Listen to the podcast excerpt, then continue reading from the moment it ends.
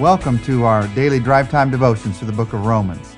We're starting a look at Romans chapter 6 today, day one of five days, looking at this incredible chapter. This is, in many ways, a look for us at a third major truth from the book of Romans. We started out at the very beginning of this study talking about how Romans tells us that history changes through the truth of God's Word. And we talked about five specific ways that history changes. When we get a hold of five truths from the book of Romans, you might remember some of these. In fact, let, let me just quiz you real quick, see if you can remember. Uh, the first major way that Romans talks about history changing is in Romans chapter 1, verse 18 to uh, 320. History changes when I understand the truth about, do you remember? It's the truth about sin. When I get a hold of what God says about sin, my life history changes and world history changes even when the world gets a hold of that truth. Now, the second major section of Romans is Romans chapter 3, verse 21 to 521. We just finished looking at that. I understand the truth about salvation is the focus of that chapter. History changes when I understand the truth about sin, the truth about salvation. And now we begin to look at Romans chapters 6 through 8. History changes when I understand the truth about sanctification. Sanctification, my growth as a Christian. Romans 9 to 11, I, uh, history changes when I understand the truth about God's sovereignty. And Romans 12 to 16, history changes when I understand the truth about service. So today we begin to look at sanctification and how our history can change, our church history can change, our national and world history can change when we understand this truth about sanctification, about our growth as believers. Romans chapter 5 is about justification justified by being declared not guilty. We just finished looking at that. Romans 6 to 8 is about sanctification. Sanctification is God's process of making us more like Himself, of growth in our lives as believers. The word sanctified simply means to be set apart. God has set us apart to be His people. He's set us apart to become more like Christ. A closer look at these chapters we're going to be looking at these next uh, few t- weeks together, Romans 6 to 7, you see that it's really built on Paul's answers to three objections that people had about faith. Shall we sin so that grace will increase? Some people were asking. Paul had an answer. Shall we sin because we're not under the law? Others were asking. Paul had an answer. Is the law somehow sin? People were answer, asking, and Paul had, Paul had an answer.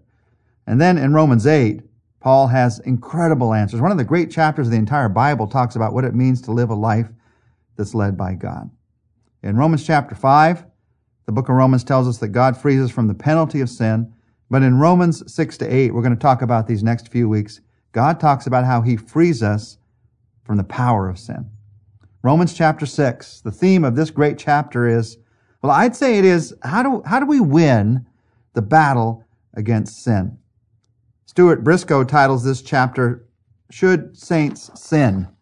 In chapter 6, Paul is dealing with the question, what about the sins of believers? The whole chapter is devoted to answering that one question. He's just talked about the grace of God in chapter 5. And he knows that by, by nature, a question begins to rattle in our minds. If God forgives me, and I know that he's going to forgive me by his grace, why not just go ahead and sin? It's not only a logical question, it's a natural question. This is because sin is fun, isn't it? Now, come on you can admit it. Maybe you're alone, maybe you're with others, but the truth of the matter is sin is fun. If it wasn't fun, why would, why would we do it? Now I understand that in the end it's not fun. I understand that in the end it brings destruction. But when we're sinning at that very moment, it seems like the right thing to do. It seems like the fun and pleasurable thing to do. We know that sins are bad for us. Our mind tells us, and logic tells us, and our experience tells us that sin is bad for us. But nevertheless, we sin. And we, we feel attracted to sin. Why do we do that? Because there's something in us that thinks it's pleasurable, that decides that it's fun. Any kind of suggestion that tells us that we can escape the penalty for our sin and still somehow enjoy the action of sin, it arouses an interest in people. They begin to think, well, maybe I can still do both or something like that. Very strange way of thinking, but Paul says, you know what? I know human nature. I know how people think. So let's deal with it. Let's talk about what God has to say about this. And he talks about two words again and again in this chapter that are the secret to change. The word death and the word resurrection. We're going to come to those words again and again and again. Sanctification in Romans chapter 6, this is one of the most important chapters of the Bible. It's about our growth as Christians.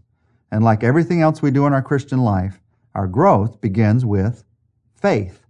With faith. There's a lot of things that you can do to grow as a Christian, have a quiet time, go to church, be a part of a small group. Those things are vital, but they all have to start. They have to start with faith. And Romans 6 tells us how and where to have faith.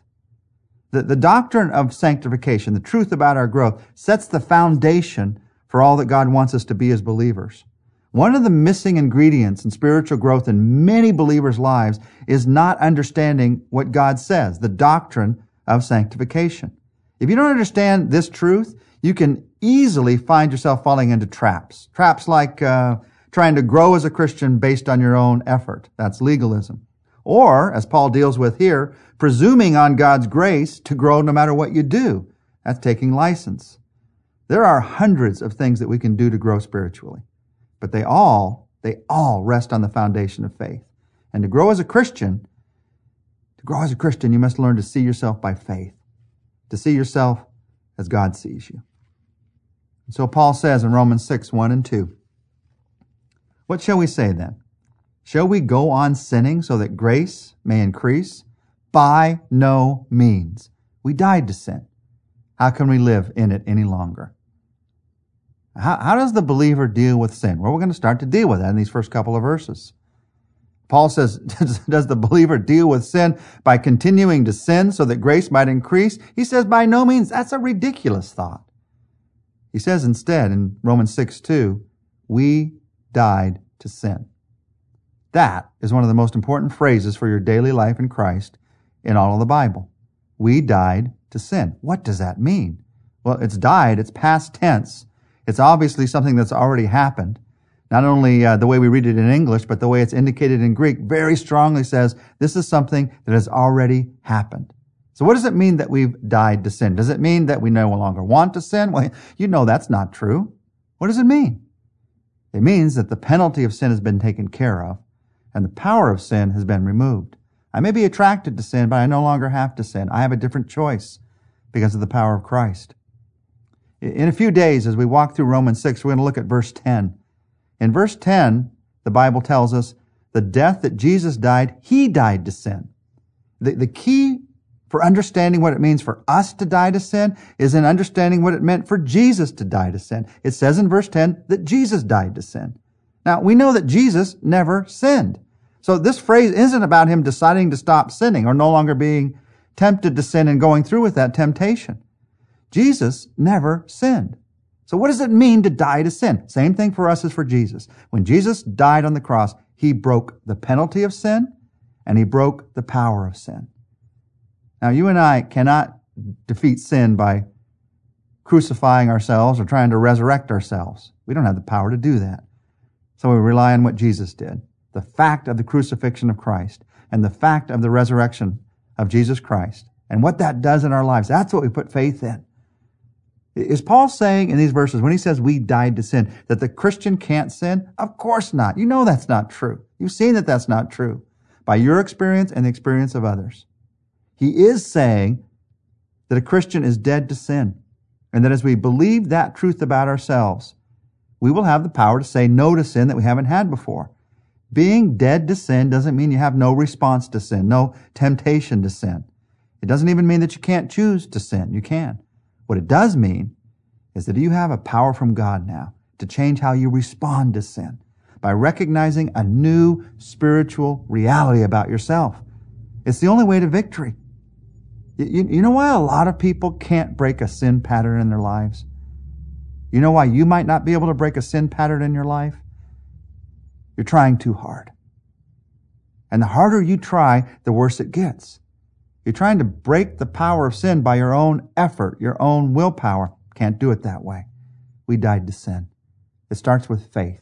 You start by trusting in what Jesus has done for us. You need to start trusting in what Christ has done rather than trying to do it for him. In fact, let's take a minute to do that right now. Let's just talk to him about it right now. Honestly, about our sin. Jesus Christ, we come to you and we admit it. We're sinners. We've done wrong things selfishly. We've done wrong things pridefully. We need your forgiveness. And we thank you that when we first turned to you for forgiveness, or even if we're first turning to you right now, that you do forgive all of our sin, past, present, and future. As forgiven people, we want to start to live in a new way. And Lord, we are sorry for those times when we've tried to make ourselves better by our own human effort and willpower alone. God, the power to say no to sin is found in, in what you did for us on the cross, in the new life that you gave us when you were resurrected from the dead. And so, right now, in this moment, we ask that you'd help us to begin to see ourselves in a new way, not in light of our past sins, not in light of our future intentions or pride but God, help us to see ourselves in light of what Jesus did for us. He died so that we could live. And we are grateful for that. In Jesus' name, amen. If this is your first look in depth at Romans chapter 6, I'm sure you're scratching your head a little bit right now. There are some new truths in this chapter.